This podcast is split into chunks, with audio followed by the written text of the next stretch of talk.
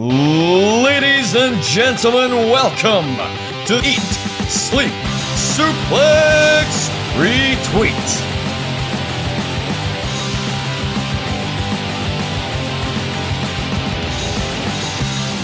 Hello and welcome back to Eat Sleep Suplex Retweet, and this is ESSR Central, the proper Central, not the so-called best Central ever, hosted by a torn-faced peep, not naming any names, you know, just a just a certain peep last week who tried to claim that my lack of involvement made it the best Central ever. I don't hold grudges, just just know I I forgive, but I do not forget. Nor do I forgive. Uh, my name's Ross McLeod. I'm back hosting as always, and one of the few people who regularly does this show with me, Scott. Hello.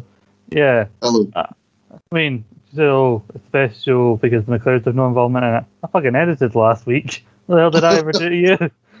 And then, conveniently, as soon as you're back, suddenly those three people who are suddenly available to do Central have all buggered off.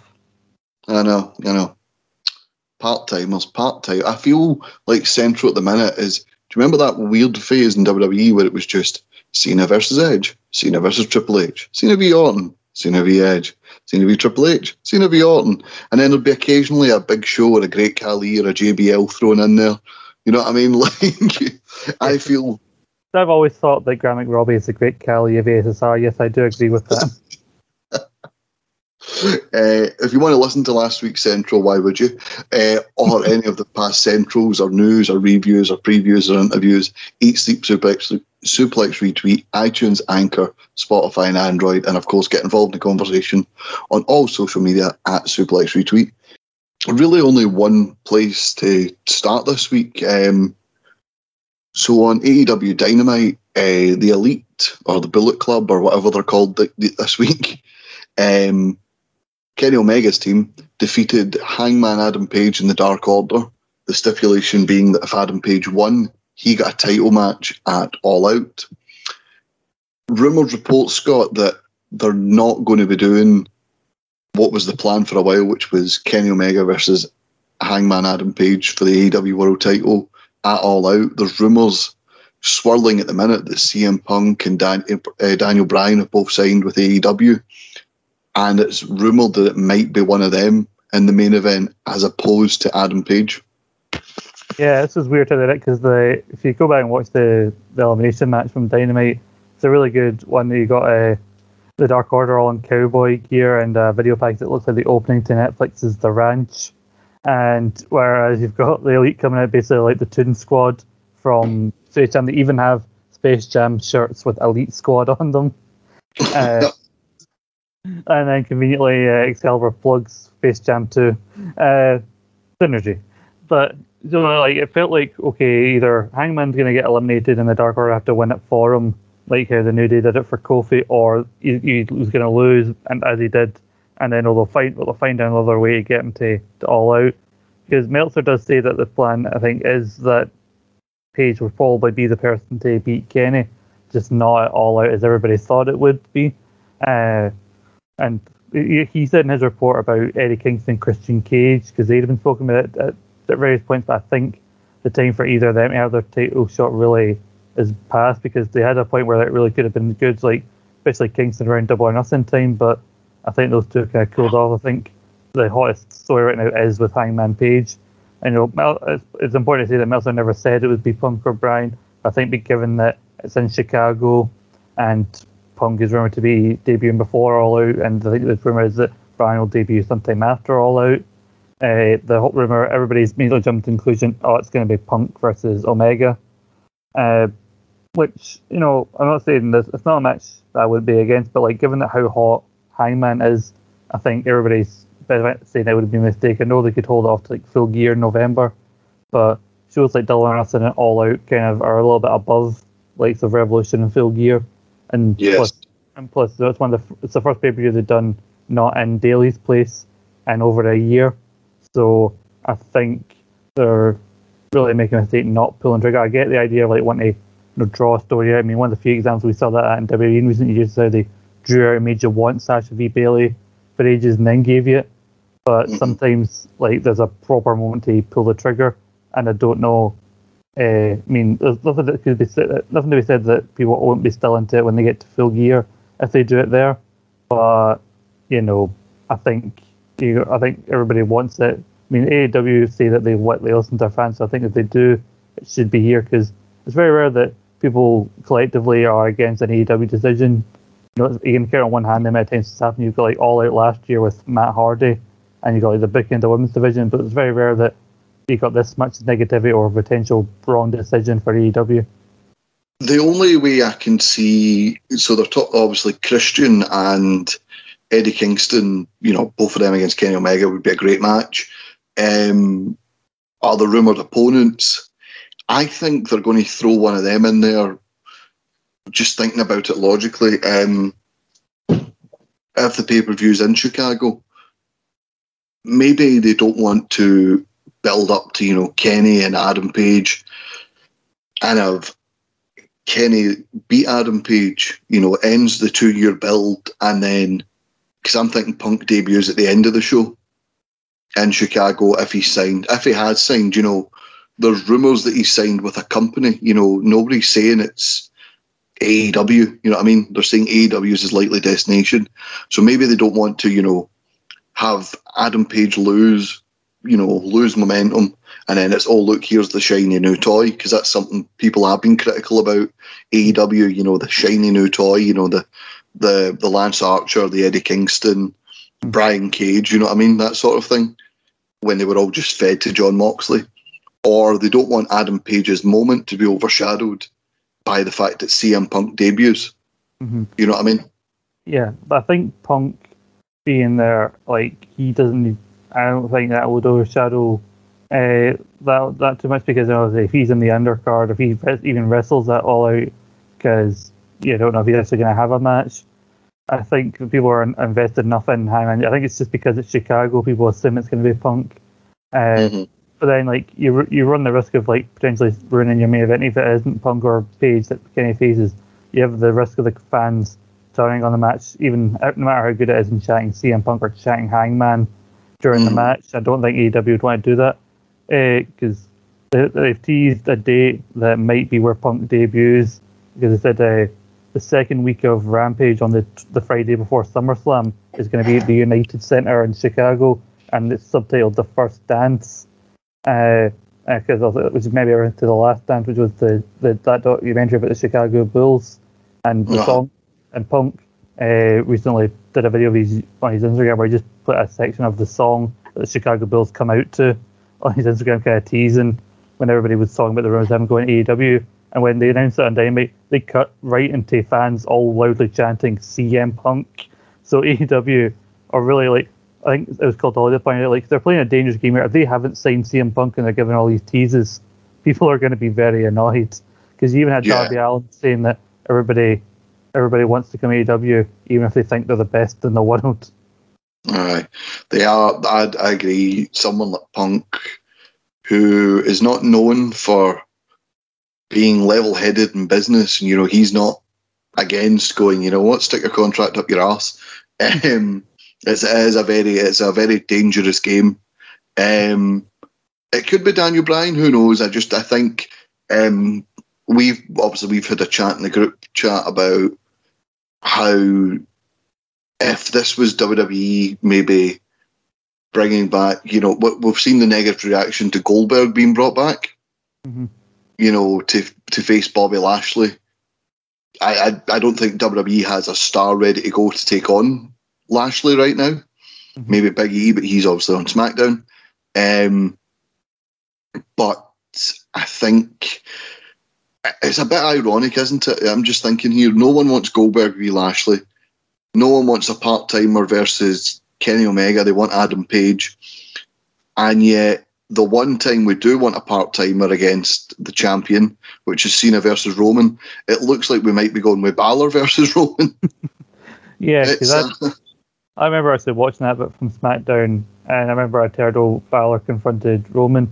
So obviously, clever thought like, okay, how's Roman going to deny him this? And then I remember him saying that I accept. Like, wait, what? So no, no, I was the same. Oh, so that was interesting. So I look forward to seeing how that develops. I think we're because we're recording this on a Friday. Uh, which is just as well because we were meant to record this yesterday uh, before this punk and this uh, thing about All Out came out. So, I think, which I think is the biggest story we've got uh, for this week because this is kind of a week of little like stories here and there. So Yeah. it's interesting to see why it would be because I think, given it's in Chicago, it could be a case of AEW if it ended up being Punk maybe sacrificing a story for the sake of a pop. Because like Punk come out uh, and just you know whatever he wanted, he could read out a shopping list uh, in the ring and then bugger off, and Chicago would go mental for him. He doesn't even need to wrestle or do anything on All Out, and the crowd will be behind it. I think just knowing that he's there is good enough for them uh, and then just put on the main event because it's very rare that you have an AEW crowd really knackered by the end of the show. They tend to be very hot crowds, so the crowd would still be all about the Hangman Kenny match in the main event. Yeah. Um, the thing about Daniel Bryan as well, I think that the story came out about that that um, it's not a case of WWE versus AEW. It's more a case of right, what one of you will let me wrestle in Japan? Mm-hmm. And you know, if Japan is Daniel Bryan's first choice and AEW is just you know the forbidden door, then what? What? what maybe Daniel Bryan. You know, if they don't get Punk, you know, we're talking about playing a dangerous game. It's not as if they've got Daniel Bryan to fall back on because Daniel Bryan might turn around and go, actually, I promised New Japan at show X, Y, or Z Mhm. that I'm going to debut there. So it is it's a very dangerous game uh, they are playing here.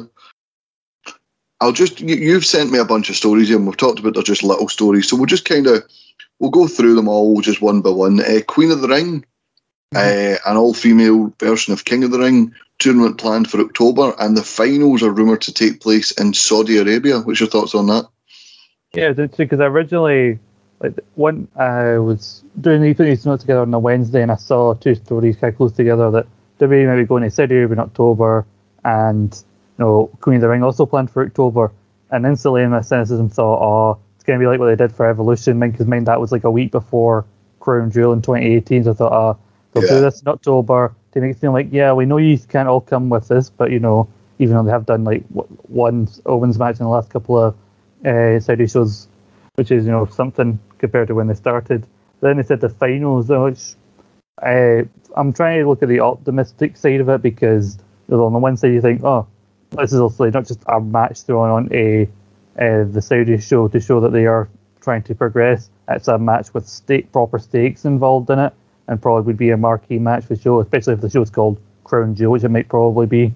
But on the opposite side, you want to, you know, they've done these kind of things before in Saudi Arabia. They've done the best in the world, the greatest tag team ever, the 208 trophy, and the greatest Royal Rumble. And I worry that doing Queen of the Ring in Saudi Arabia could then lead to a title that doesn't mean anything and gets forgotten about two weeks later, which I hope isn't the case. Oh, can you imagine? Best in the world, Shane McMahon. Queen of the Ring, Stephanie McMahon. Oh, I, I'd, oh, I'd love it so much just for the internet reaction. I think the the best like the way you can book this tournament is already is like played out for you, where you have Charlotte on one side, she goes all the way to the final, and you have the person you want to win it on the other side, and you have them Mhm. beat Charlotte because you just have Charlotte because every match Charlotte has in that tournament, if she's even in it, because she could be the champion, whatever, and we don't know if they want champions in it because they'll probably be for a, a future women's title shot or whatever. So you, have Charlotte in the tournament. It's because with every match she goes, people are going to get more and more nervous. Like, oh, she's going to win it. She, doesn't need it. Oh, she's, she's going to give her another accolades. And then you have somebody beat her at the end. It's basically what they used, they did with Roman for like four Royal Rumbles almost in a row, where they kept having him get to the end just so someone could eliminate him for a big pop. Yeah, they knew exactly what they were doing there, didn't they? Um, listen, if it gets them on the card and starts to change attitudes there, I think that is something that gets lost in this um, sort of. It, it was an article I was reading um, regarding the whole like the likes of Ariana Grande had went there for tournaments, eh, for tournaments. Aye, she was in Queen of the Ring. Eh, she, she went there for concerts. There was other people doing concerts. There was they were trying to get the football World Cup and all that. You know, it's the young people of Saudi Arabia apparently have very different attitudes and very different values, which come from a sort of the Western culture that's coming into the the region. Mm-hmm. So it's not the people that you know. It's not the people who have lived there now's fault that Mm-hmm. you know. There's been attitudes in past years that have been terrible. Yeah, totally. Because like, yeah, obviously it was horrible when Natalya and that were coming to the ring and you had somebody throwing a plastic bottle like their way. But for the majority of the match, when you look at when they scan the crowd, yeah, especially young people and like, young women in the crowd were very much behind them. They were applauding them the whole time, and you could see how much it meant to them involved to actually be doing this match. Uh, and then they got the women's title match the following show with, with Naomi versus Bayley. So, so you went from just a regular match to then a title match, now potentially a big tournament match. You know, the finals of the first ever Queen of the Ring. It's something marquee they could promote for that show. So, you know, I know obviously it's not going to change a lot at the minute, but you know, maybe small steps is what we need now because it's very. I don't know. I'm trying to be very delicate here because you know I know it's a bigger issue than just wrestling we're talking about here. Yeah, yeah, it is. It's one of those ones that like the modern, the modern culture in Saudi Arabia. They want change, Mhm. and you know, you know, if we want to talk about, you know, you can talk, oh well, their government does this, that, and this. Well, we want a WrestleMania in Britain, and our government's a bit of a shit show as well. So America had Trump for four years, so you know, let's let he who without sin cast the first stone, as the old saying goes. Um, we'll move on from one woman's uh, match to another, and that's the triple threat women's match at SummerSlam. The new Raw Women's Champion Nikki Ash going up against Rhea Ripley and Charlotte at the same time. Um, do you see a quick title reign for Nikki Ash, or do you see shenanigans where Rhea and Charlotte's rivalry allow her to get out with the title? Uh, I I think they're. I, I would be I wouldn't be in favour of. I think Nikki is going to somehow find a way to retain because Charlotte and, and Rhea are going to try and take each other out. Because you look at the rivalry for the Roman title between Rhea and Charlotte, it should have just been so simple. Like they should have just either like it should just culminate with Rhea pinning Charlotte on pay per view. She gets a revenge for for losing at WrestleMania. And I didn't even mind her losing that Money in the Bank if it was going to lead to SummerSlam where she won it back. And then they threw in Nikki, I know obviously Vince is hiring her because you need characters for the kids. And, you know, no, I don't, I'm trying not to slag it too much because I was into the Hurricane. But, you know, I think Shane Helms was a better actor than Nikki Cross is, sadly. So I think they really rushed her potential cash in for the sake of a pot, the first ever Raw in front of a crowd. They thought, oh, a big moment to close the show, get people talking and everything. So I think they have very much rushed into this. But then, and then you watch Nikki's promo on Raw, where she says that we all together, if you just believe, you can all together be almost a superhero. Like, don't don't don't encourage me to almost be a superhero. Encourage people to be superheroes or be like superheroes. Don't say, oh, we can almost be a superhero. Like that doesn't mean anything. I know it's. I'm not a fan of the character. I've made my opinion clear on it the past couple of weeks. Um, I think they've rushed with her cash in. I think I've mentioned this before about the WWE booking thing. Um, it, it, comes from a tweet. I, I can't remember who posted it, so credit to whoever said this first. But they were saying about about the reason they prefer AEW to WWE is that even though, and we talked about the likes of Brian Cage, you know, Brian Cage, Lance Archer, uh, Eddie Kingston sort of being fed to Jon Moxley. This kept Jon Moxley strong and it kept you interested in who's going to take the title from him. And yeah, you might have thought, oh, the feud's over already. But it never gets stale, it never gets boring, and it was on to the next, you know what I mean? Whereas it's always a screwy finish or a, a triple threat or a DQ victory with, you know, with these sort of feuds in WWE. And it, it, it feels like sometimes WWE want to book so many top guys and girls that they just don't book anyone that way.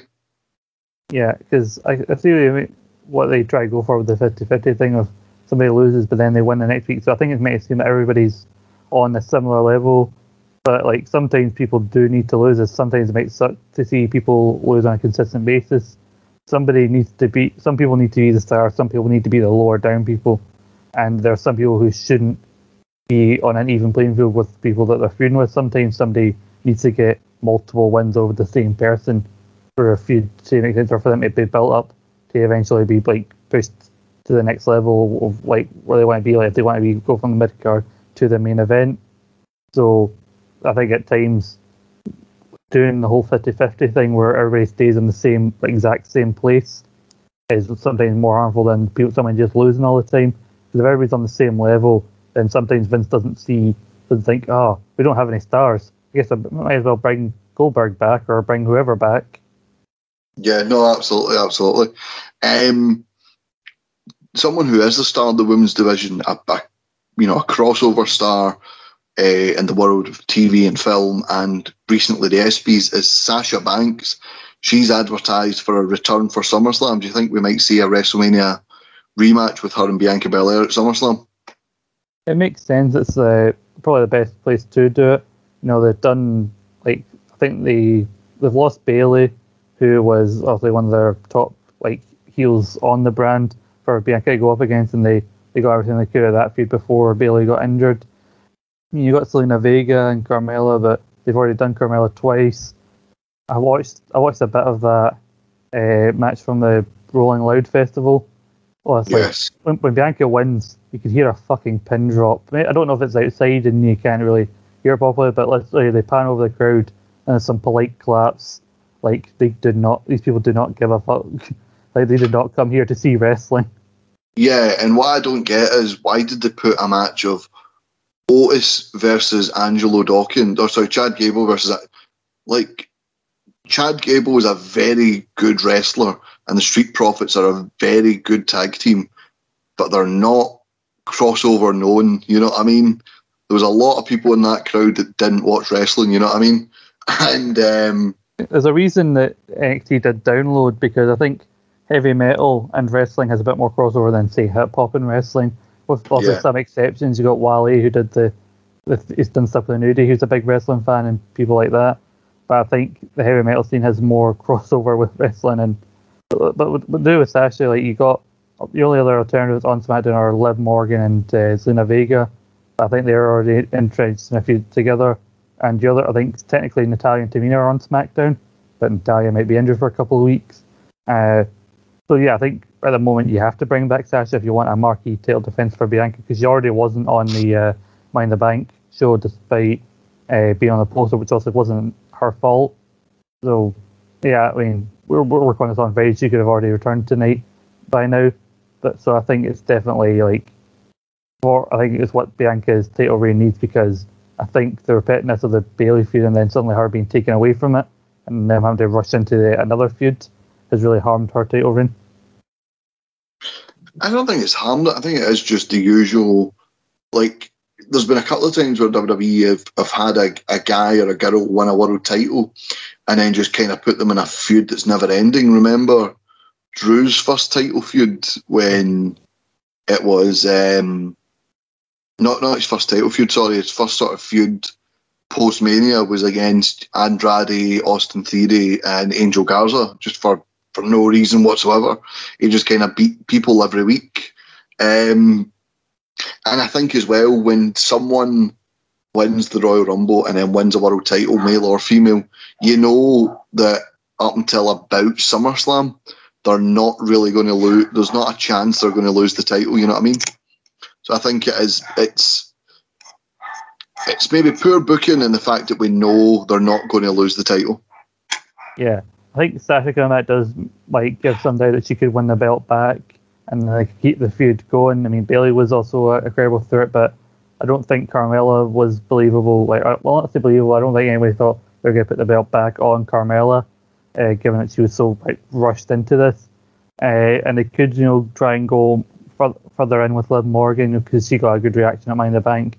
But again, I don't think people would buy her beating Bianca at SummerSlam. So especially when they said that they want to make a WrestleMania kind of caliber show because it's going to have a bigger crowd than WrestleMania got this year, and basically putting in a rematch of what was one of the Mania main events. You know, on you can't get more Mania feel than that. No, you cannot. Um, something that wasn't on WrestleMania this year, but was on WrestleMania last year, was the NXT Women's Championship. Um, Rhea Ripley obviously had a wee bit of time on the main roster. Current NXT Male World Champion Karrion Kross has been on Raw since the fans returned, and there was a wee bit of um, wee bit of mixed opinion when Jeff Hardy beat Karrion Kross. It was Karrion Kross's first pinfall loss in WWE. Um, Jeff Hardy, unfortunately, has been been struck down with COVID nineteen, but he was scheduled to beat Karrion Kross for a second week in a row. Um, uh, you, you know what? I'll, I'll, give you my thoughts on this, and Scott, and then I'll I'll, I'll t- ask for your thoughts. I thought, and th- this was something I thought with. Do, do you remember the Ember Moon, uh, Shayna Baszler feud in NXT? Mm-hmm. When Ember Moon won the Royal Rum- Rumble takeover match, but then lost at WrestleMania to Shayna. And the reason Shayna lost was because Shayna was coming at it as a, a sort of MMA person and get sloppy and get caught in a wrestling roll up.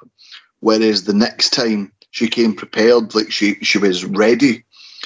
I think Karrion Kross coming up to the main roster and being so cocky and so so sure of himself only to be beaten by like a 25 year veteran like Jeff Hardy.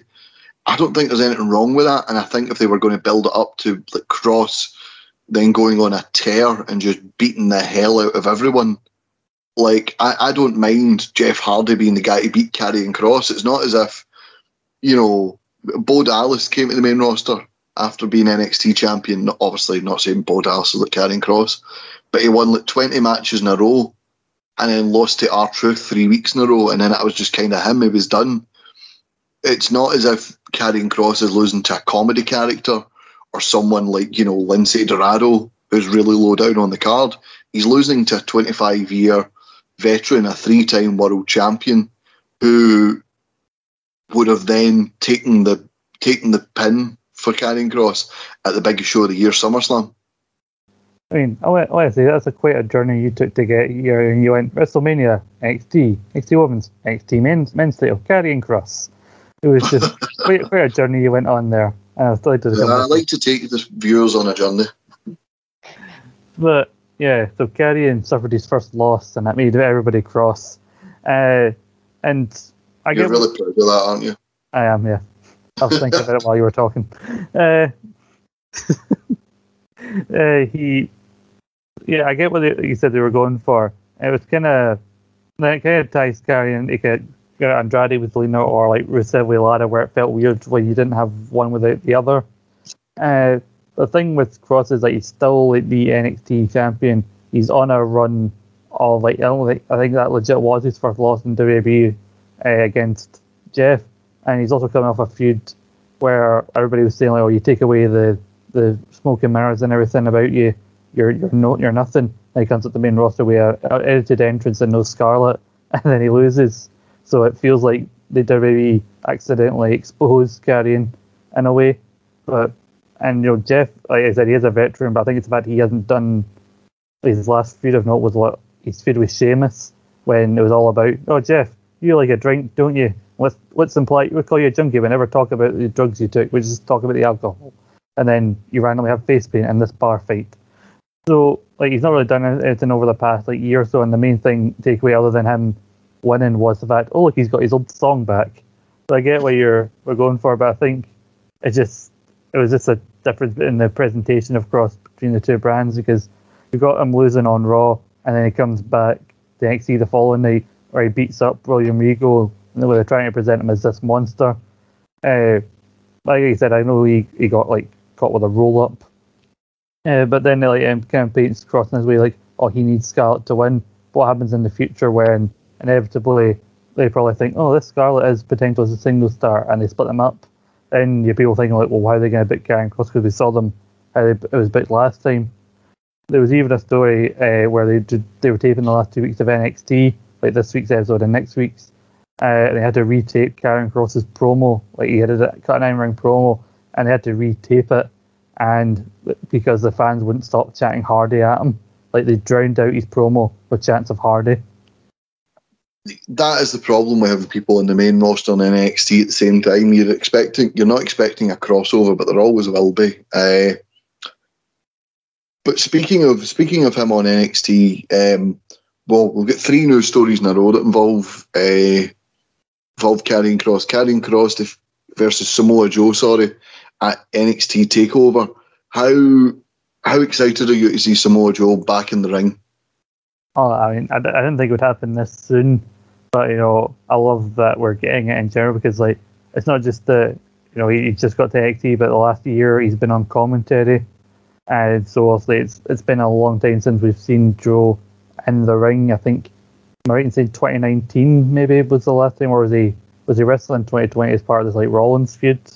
He was, yeah, and then right before WrestleMania, he got he got injured on a shoot for 2021 WWE 2K21, or no, sorry, it was, it was a shoot for one of the video games that he apparently got injured at, uh, and then he gets suspended for a wellness violation, and it's just it's been one thing after another. You know, Samoa Joe, you know, he was left off WrestleMania after WrestleMania through injuries, and then when he gets on a WrestleMania, it's because it like Rey Mysterio was injured and his match goes sixty seconds. So it seemed to be everything went rosy when he came to WWE and went to NXT, and then he went to the main roster and things kind of stalled.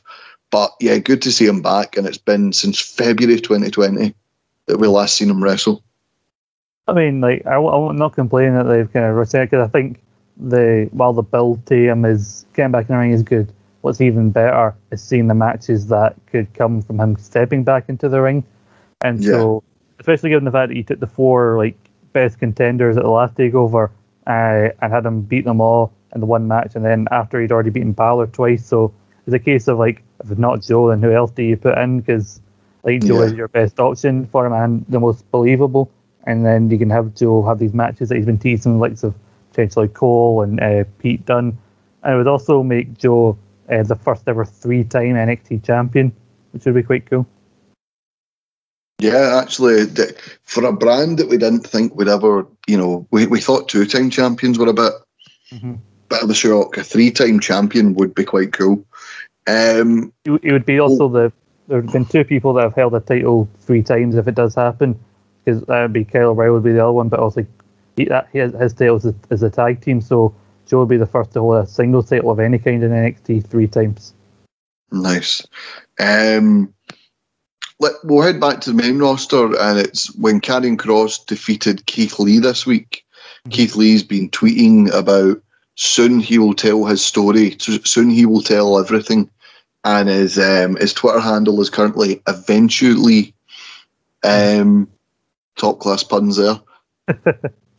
I um so so there was a lot of talk about his losses um in the past few weeks.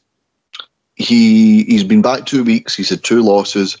He's lost to but, but I know I, I said this earlier and I'm not having a go at the guy, but Lince Dorado. It's not as if it was Lince Dorado or or Angel Garza or, you know, like Malcolm Bivens, for God's sake, like a manager or something like that, beating him in a match. He lost to the WWE champion, the man who has been WWE champion since March. He lost to, no, so in fact, February. The man's been WWE champion since February. And then he's lost to the unstoppable, like NXT champion who's only had one loss in like two years. So he's coming back. He's lost these two matches. There's the whole eventually thing. I think we are going to see a heel Keith Lee on the main roster, Scott. I think we are going to see Keith Lee unleashed because it looks like it's going to get to a point where he gets frustrated and then just goes in a tear through the through the division.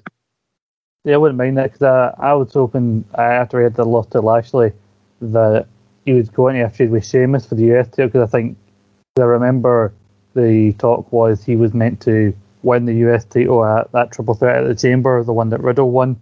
So I think that would have been a, a good idea. That spot's been now been taken up by your pal uh, Damian Priest, and so my best friend. Yeah, your best friend. He so it's weird where you put Keith. I think I don't think they were trying to like bury Keith Lee because they were they put him in a match with Kross. The only they wanted Kross on Raw, and I thought, well, uh, well, Jeff Hardy's not here. We need to find somebody. We'll put Keith Lee in there. You know, it's not a bad matchup because these two main evented a takeover. Don't forget. But you know, Mhm. I, I do see the idea of like, given that Keith Lee's been away for so long. I don't see why you couldn't have had Keith Lee beat Kross. I don't think people would have been as annoyed about that.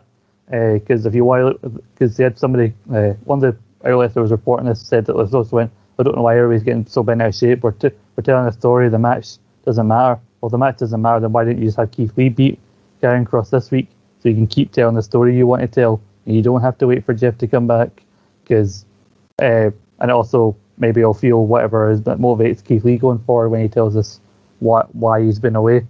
So I don't know why Keith Lee couldn't have won if you're so desperate to tell a story that Car- Karrion Kross needs Scarlett, otherwise he keeps losing and he could attack Keith Lee after the match.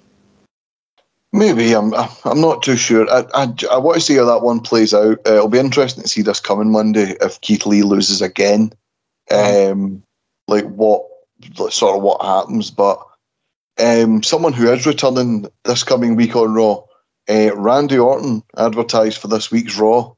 Uh, he mysteriously just sort of dropped off the face of the earth, being in part of the RK Bro tag team with Matt Riddle. Uh, didn't qualify for Money in the Bank, disappeared for a while, and the rumoured match at SummerSlam is AJ and Omos versus Randy and Riddle. That is a that is not a match I expected to see at the start of the year. No, definitely not. Yeah, I think it was the venue that advertised them as being part of a section. I think team like Riddle and Drew versus I think AJ Omos and Jinder, or I can't remember who the final he was, but it just a group, basically a standard, you know, six and tag group of faces v group of heels, which could easily be the the dark match that they're advertising that sends the crowd home happy, or if it's or it could be part of the show. But yeah, I mean, it was weird that Orton disappeared with very little like explanation, either on screen or in reality, about because nobody seems to have come out, no news outlets come out with a reason as to why he's gone away. Uh, I think it would actually be kind of sad if AJ and Omos lost the titles at SummerSlam because I was looking forward to see what they did with them when they won them at WrestleMania.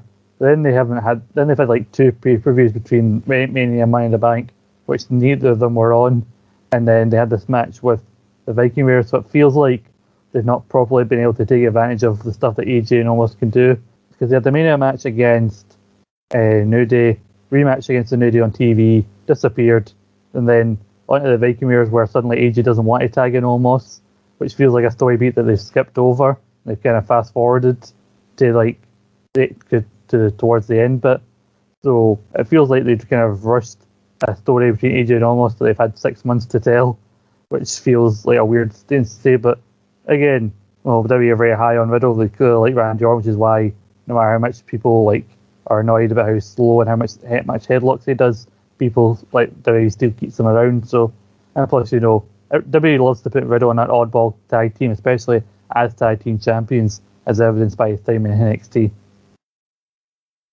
Yeah, absolutely. Um, we'll come away from WWE for a moment, but someone who feels very much like a, a WWE superstar, Matt Cardona, the former Zack Ryder, went to GCW and defeated Nick Gage for the World Championship, much to the the absolute ire of every single person in that crowd. Matt Cardona, not seen as a, like a death match or an extreme wrestler. Um, this reminded me sort of not John Cena in ECW, but more see when Randy Orton went to ECW to fight Kurt Angle. Yeah, This is this is what this felt like. This felt very much like the outsider, just playing it up. I've seen his Twitter feed just like, hey, I used to be passionate like you GCW fans. Then I started going to the gym and having sex with women.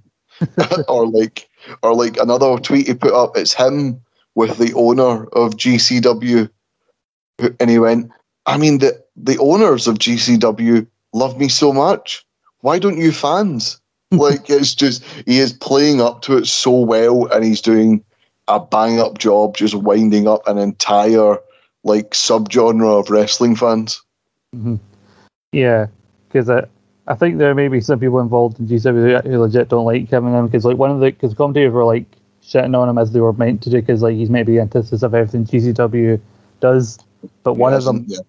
Yeah, yeah, and he and one of the commentators was properly going in on him, uh, for, uh, like more than the other two. And I'm pretty sure Cardona hinted that uh, he didn't like, he legit didn't like that guy in an interview he did with Fightful. But I'll, I'll, I'll watch the match and he, he first plays his old radio theme song before going into his current theme song. Uh, he said he got security properly keeping people back because the fans are right up to the ring uh, to get him into the, the ring. You can see when, even though he's loving the bottles getting thrown at him, he sees a bit of look, look of fear. He realizes, shit, I need to now go back through these people to get to the back. Uh, he yeah. tried to get he tried to get a count out win during a death match at one point. Uh, he's also he also fans of the GCW universe, which they don't like. But on, on the opposite side, though, you realise just how, how much he committed, like how fucked up he was and how much blood he was. Because Chelsea Green took a photo of like his back and I took a photo of his side of their the bed in their hotel room. So he said it was so bad they had to go downstairs and explain to them why it was so bloody, because otherwise they thought they would have walked into a crime scene.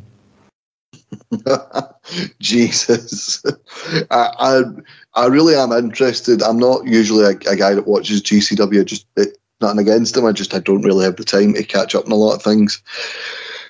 But the the Zack Ryder Nick Gage stuff, I have been keeping an eye on, and I I, I watched the match as well live. I was really intrigued by it. I really enjoyed it, and put he, he put in the shift. You know, you know Nick Gage. You can say, oh, well, he did all these death match stunts. Yeah, he did them. Is yeah, Matt Cardona. You know what I mean? He's, you know, he put in the labour. You know what I mean? Speaking yeah. of labour, there, Scott, a wee segue. a labour of Jericho. Jericho defeated Nick Gage this week. Or you've put in the notes, Emo Jericho defeats Nick Gage. I mean, and people are people were annoyed that Zack Ryder, or sorry, well, they call him Zack Ryder, but Matt Cardona has to say to him like Zack Zack Ryder's dead and Matt Cardona. Uh, people were annoyed that Matt Cardona beat uh, Nick Gage. I mean, at least Matt Cardona's still in shape. Jericho just says like, "Oh, well, I need to bring out the most violent version of Chris Jericho to fight the death match legend," and then he does the big reveal last week on Dynamite with the the paint on. Like, I think the best comment I think was came from Cultaholic that said uh, Jericho really overestimates how invested people are in this Painmaker character. Yeah, it really, it really does. Like, see if he turned around and went, "I'm bringing back Y2J," and started calling people like Kurt Angle and all that again. You know, then great. But then he brings out, you know, your dad at the cat house after the divorce, and it's just it's not anything we're engaged in. But I mean, the match like itself, Jer- the match itself, Jericho Nick Gage was really good. I'm more interested in the next labour of Jericho. It looks as if we're getting a sort of, we might get some greatest hits. Mm-hmm. The juice is loose. Juventud Guerrera uh, against Chris Jericho, where Chris Jericho must hit a move off the top rope to beat Juventud Guerrera.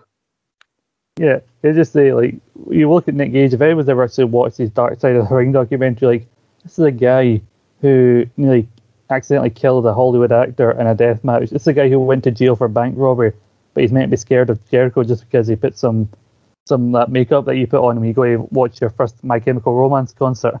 Like seriously. uh, also, by the way, apparently they, they got. Oh, oh, Scott, you missed a moment there. You're the Japan guy. What? Where was your when I was a young boy? uh, sorry, I was not on the ball. But I mean, I forgot to put this in the notes. But uh, I seen today, Domino's were very annoyed at AEW because they had a pizza cutter spot, and then they went to picture in picture, and the first advert is a Domino's pizza advert. Yes, yes. I was about to say you talked about Space Jam and the brand synergy earlier on. That was not brand synergy. They they were not they were not happy at that. no, not at all. Uh, the Juventud thing came out because I think I heard about it before I watched the the Nick Gage. Like you have to win off the top rope. Like these these these labours and these stipulations are getting oddly specific. But you know, Jericho wins and he is covered in blood and everything, uh, so he does look fucked up. And so also you got to think uh, he's going to be very sore going into his next match, like because they're doing these in consecutive weeks seemingly. Uh, yeah. So also the idea that he's not going to have the energy to go up to the top rope. Uh, and plus, he doesn't really do the line sort of moves like that anymore, so it does create an interesting dynamic. One thing I do love is that they showed a clip from 2019 and I referenced to Juventud, which is what led to MJF bringing in Juventud. And like it's just the way they showed that clip because that's a long time for t- for to expect us to remember. I know people say that WWE expects not to have a lot of memory, but that that was very much a throwaway line, so not everybody's going to remember that. Uh, but it is nice. It's a callback to almost the, the WCW days, and say he's come back to TNT for the first time in 20 years. Because I remember I mentioned on the Jericho show where uh, Jericho like was the one that, beat Juventud in a, in a match that caused him to unmask. And he said, "Oh, I'm collecting things. I took I took Rey Mysterio's knee, Juventud's mask, and Dean Malenko's dignity." uh, it's a good stipulation. I do look forward to it. Elsewhere on, uh, it was Fight for the Fallen. Uh, was it night two or night one? Oh no, there was just the one night we had. Fyter Fest was the one that had two nights. All right, last two weeks. So, Fight for the Fallen obviously was this past week. Lance Archer retaining the IWGP United States title, uh, only to be challenged straight after by Tanahashi. Mm-hmm. Um, the Forbidden Door being used more and more by people from New Japan now that travel restrictions have eased a bit. Um, Tanahashi on AEW, he's already had a shot at the A well, had a shot at the AEW World Champion back when Jericho was champion. Mm-hmm. Um, nice, nice to see him in a sort of a US promotion for the first time since Ring of Honor. Yeah, because you had Archer versus Hikuleo, who uh, is actually he's the maybe the younger brother. He's the youngest brother amongst the, him and the Guerrillas of Destiny in Japan. He was, and Haku came out with him to be in his corner, and he's six foot ten, uh, and Archer's six foot seven. So Archer actually had to look up at Hikuleo, which is very rare to see. That the Archer, little brother. yeah, the little brother. It's like Rodney and Del Boy into the, the size but yeah, so Archer retained, and then you have Tanahashi coming up the challenge him. That match is announced to happen at New Japan's Emergence in LA on the 14th of August. They're hyping that as one half of a double main event alongside the Jay White David Finlay Never open weight title match. So, All right. that, I mean, it's a marquee match for, for that show. I mean, you'd think Moxley would be on that show because he's still on the poster, and you had Moxley getting a promo on Fightful saying like, how can all these athletes get into Japan for the Olympics? But New Japan still keeps won't answer my challenges. They won't send me my contracts. Like Tanahashi, I know you've been ducking me. And then he just like so so just went Tanahashi, you did to me. Fair enough. Um, AEW Homecoming this coming week, obviously. Uh, Cody Rhodes versus uh, Malakai Black. Uh, um, I don't know what to expect from this one. It's Cody Rhodes. I'm not going to bore people with another rant about Cody Rhodes, but I really don't take an interest in anything to do with Cody Rhodes, which is a shame because Malakai Black or Aleister Black or Tommy End, or whatever you want to call him, is someone I quite enjoy watching. But I'm, I'm not taking anything to do with this one. Yeah, uh, I think the only uh, positive I can see is apparently TBS have said, oh, they're going to start filming a new series of that Go Big show soon. So maybe mm-hmm. Cody will lose here, and that'll be how he gets written off. But you know, I worry about what happens when he comes back because you know, like, oh, he got a, a neck tattoo and to help fight MJF, or he got his last name back to fight Anthony Ogogo, or changed his hair, and that's where he beat Brodie Lee. What's he gonna do when he comes back? Like, oh, I've I don't know, I've got new glasses now. I've now I'm ready to beat Malakai Black or something like that because I just worry that Malakai is going to go on a tear when he's away, and only to lose to Cody when he comes back. But I did I did love the segment they had on Dynamite because Malakai saved us from a Cody promo by just attacking him backstage. They brawl out to the, the ramp and there were noticeable boos whenever Cody got a shot in, but then Malakai kicked him in the face and everybody cheered. And so then people come out to help him, they got that Fuego del Sol, that masked wrestler, who claims that he's the master of uh, he's the master of the Delta World deity and is annoyed when WWE gives uh, AJ Styles credit, even though AJ Styles is one of the best in the world, and he's a jobber. Uh, I'm not annoyed, but you know, know your role, son. Uh, so then Fuego del Sol comes out, he, then Malakai just grabs him, turns around and just black passes him in the face. And so after I got annoyed at that tweet, I seen that happen. I like, ha, that's what you get. Fair enough. And a TNT title defense. Uh, is it an open challenge from Miro, or is he who's he defending against? he's defending against Lee Johnson, who's a part of the Nightmare family. You know that faction we all care about.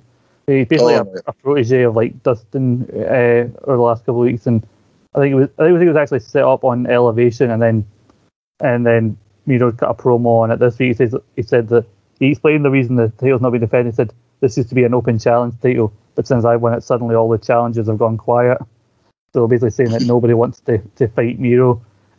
Yeah. And I, I love Miro's promo game the last like since he won the title. He says there's only two things that I I answer to: a flexible wife and a vengeful god. A what, wife? a flexible wife and a vengeful god. Jesus Christ. they're, they're blue for the dads.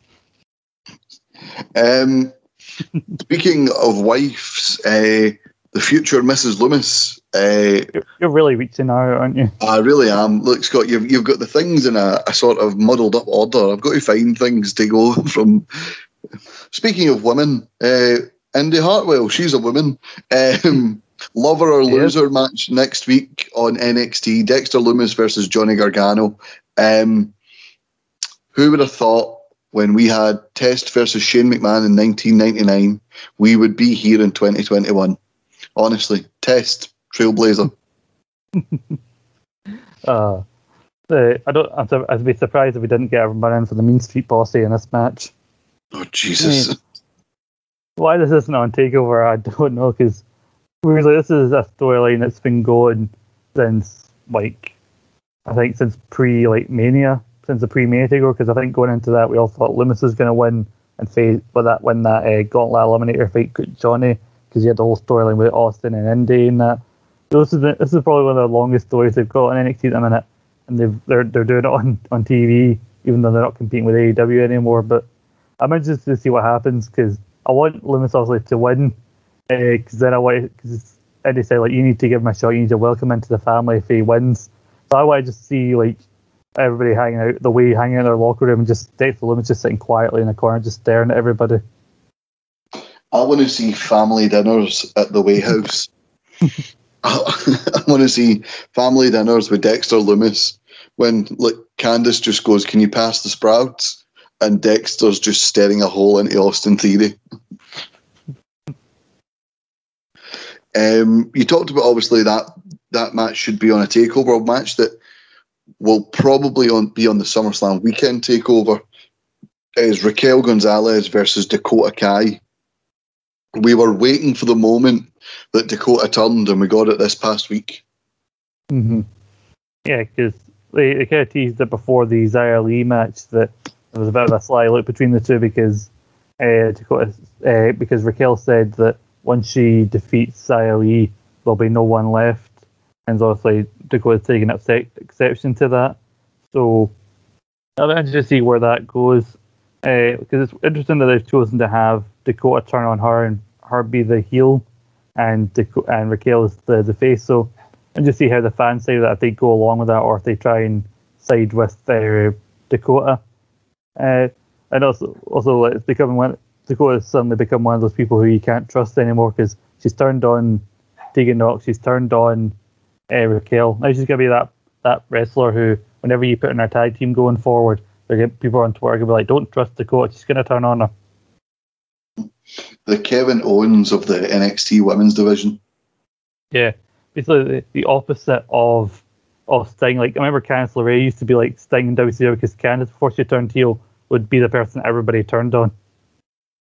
Yeah, that was something that annoyed me. See when she fought um, Io Shirai for the women's title, Mhm. And Io Shirai was a face by this time, and it was like, "Oh, Candice, oh, get over it." You're like, she's she's not in the wrong.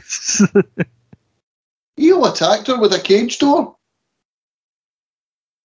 yeah, no, but we all move on. We can't live in the past. Oh, well, apparently so. Apparently you can't get over it, mate. It was only a cage door. Uh, we'll go on to New Japan, Scott. You're the New Japan guy. Um, Ewan Grant.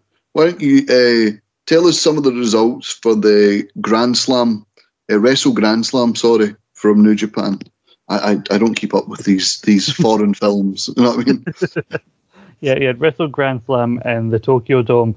This to be uh, part of a two Wrestle Grand Slam shows where they're going to have one in this baseball stadium, uh, Yokohama Stadium, and then in, in the middle of May, and then Tokyo Dome would end May. But then they, things got moved forward because things got changing with COVID restrictions in Japan. Uh, so now they finally got this show, and then a few days before, uh, Kota Ibushi took uh, unwell and so had to be replaced with Tanahashi in the main event against Shingo Takagi.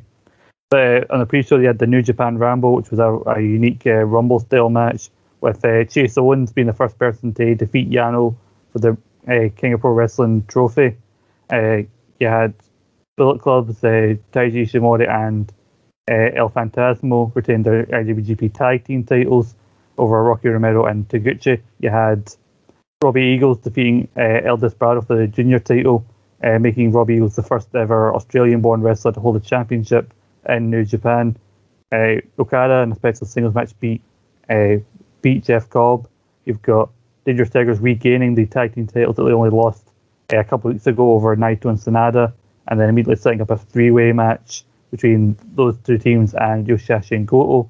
And then Shingo managed to defeat uh, Tanahashi in the main event before being immediately challenged by Evil uh, for the next big show because they've announced uh, two new, two other Wrestle Grand Slam shows in uh, a venue called MetLife Dome in September 4th and 5th. And so obviously the main event of the second night is going to be now Shingo versus uh, Shingo versus Evil for the title. And I believe that they've announced that night one of that they're going to have a rematch of Cobb versus Okada uh, to main event. That's what they're doing. They're back on the summer struggle tour, doing some small shows uh, while uh, the big venues are being taken up by the Olympics right now. Then they're going to do those two Grand Slam shows that start September, right before they go into their big G1 tournament. So it's kind of interesting how New Japan are bigging things for now, and uh, obviously all the all this stuff and more will be going to a lot of detail when me and Grant get together for uh, the next East Meets West, which we're hoping to schedule sometime next week to do the recording and usually and release in its usual Sunday slot. So those are the, just the general overview of how Wrestle Grand Slam went. It was a solid show, five matches on the main card, six of being called the pre-show, and a limited crowd in the Tokyo Dome. Most people were on the floor with a few people on the upper decks. So yeah, uh, more about this on East Meets West. So from one obviously long-standing promotion to another, NWA celebrating their 73rd anniversary, uh, and the seeming forever champion Nick Aldis, who I think recently just passed a thousand days as champion, uh, will be taking on Trevor Murdoch in a title versus career match. I don't know what to say about this match. Like, they get a wee bit of stick NWA because a couple of the, the wrestlers have got in. It's very much some of the matches look very Sunday Night Heat 2007. um, Trevor Murdoch obviously had a long career. Do you see any way he's the guy? Uh, do you do you see any way he's winning the title? And if someone's going to beat Nick Aldis, who's had a thousand day title run, should it not be someone they're building for the future? I mean, you've got uh, his current reign as it stands at time recording is 1,013 days. And then you add that with his first reign, which was over 260 days, he has a combined across two reigns of 1,279 days as NWA champion, which obviously is similar to how they used to do things in the NWA, with one champion holding it for ages. Uh, I think, given that it's an anniversary show and uh, they've said before, they've acknowledged in the past that Harley Race was a big trainer of uh, of Trevor Murdoch. He helped them break into the business. I think the idea of honouring the, the legends and everything, they might have uh, Trevor Murdoch beat Nick and pay tribute to you know Harley Race and people like that. Because I know obviously you know Nick Aldis got look of a champion and uh, Trevor Murdoch has that look of a truck driver, but like I think they can find a way to make it work because I think eventually Nick Aldis does need to drop it. They can kind of tie into like the current NWA roster and like the history of the NWA because it's on their 73rd anniversary show, which is happening the night the day after the NWA Empower show. Uh, so you know, I think they could find a way to make it work because eventually all this has to drop in. I do feel bad for the NWA because pre-pandemic they had a strong roster. They had one of the best weekly shows going at the time, and I think if out of all the companies, them and maybe Ring of Honor, the two strongest hit by this because they lost a lot of talent. They lost quite a lot of viewers, and and since they came back, they've not helped themselves by the fact they have to FITE on a weekly basis rather than being free on YouTube. Because I've really I've not kept up with the NWA since they came back. Because I'm like I'm fucked if I'm paying on a weekly basis to watch Power. No, no, absolutely not. Um, it was a good free show on YouTube, but obviously, you know, it, it's yet another subscription service. You know what I mean? Like, we're not made of money. Um, speaking of another group that's on FITE, Impact Wrestling, their homecoming shows this Saturday. Um, they've got a mixed tag tournament. Uh, do you have a name, that list of some of the names there? I, I do have something. Some of them have been announced. I believe uh, there is one team that I know of that hasn't been officially announced. I read them in the taping results. So I don't know if I want to mention that team. But the teams well, if they've been announced on TV, then say them, and if not, we'll we'll leave until they're actually announced. The teams that have actually been announced on TV are uh, Rachel Ellering and Tommy Dreamer. You have uh, Matt and Chelsea Green, obviously. Uh, Decay, Crazy Steve, and Rosemary are, are teaming up. Uh, I believe Mac, uh, Brian Myers is teasing he's going to have a mystery partner. His protege Sam Beale, basically, like he wanted a team with Tenille, but Tenille didn't want a team with him after the uh, lost at uh, Slammiversary. So Sam said, "Don't worry, I'll find you a suitable replacement." And I believe they also announced that Petey Williams and Jordynne Grace are going to team up. And there are one or two teams uh, that have yet to be announced. It's going to be a, basically, I think they're going to do the the first round on the go home Impact, or I think actually no, I think they're going to contain the entire uh, tournament to the, Impact Plus Special Homecoming, which is on Saturday. They do a one night tournament, and the only other match outside of Homecoming they've announced is uh, W Morrissey versus Eddie Edwards in a no DQ match. So, no, it's not really going to be like much. You're going to have like gigs of Kenny Omega or anything on the show, but it's a fun thing that Impact do with these Impact Plus specials where they can center around one concept to kind of like do a, a fun show. Like they did the Super X Cup uh, on the Genesis show back in January, or like they did Hardcore Justice, which is basically centered around uh, Tommy Dreamer being in charge and putting together some fun weapons based matches. So as a one off show, uh, I think it's a it should be a good show. Well, that's good. Well, that sort of rounds up all the stories we've got this week. Um, as you said, Scott, it was a slow news week, but there was a lot of stuff that we could. It allowed us to delve into the big stories of the week. Mm-hmm. Yeah, definitely. Uh, I, am looking forward to. But I forgot how soon after uh, Slam, uh, that that that special was, uh, and I, you got to think that Cardona and Chelsea are our favourites to win that. And uh, also, they've announced that next week there's going to be a battle royal to determine a number one contender for Kenny Omega. I don't think this is like going to be challenger for Bound for Glory, but maybe whatever their plus special in August is, they'll have a somebody like play a placeholder feud for him. So I'm interested to see who comes. Ken Shamrock. the SmackDown 2 legend that is Ken Shamrock. I wouldn't say no. But, uh, now would I. Um, right, so we're going to wrap this up. Remember, at Suplex Retweet, Twitter, Facebook, Instagram, and YouTube. Uh, get involved in the conversation. And of course, if you want to listen to past centrals, past feature shows, past interviews, then Eat Sleep Suplex Retweet, iTunes, Anchor, Spotify, and all good Android podcasting sites. Thanks to Scott for joining me, and we'll see you again soon. Bye bye. Bye bye.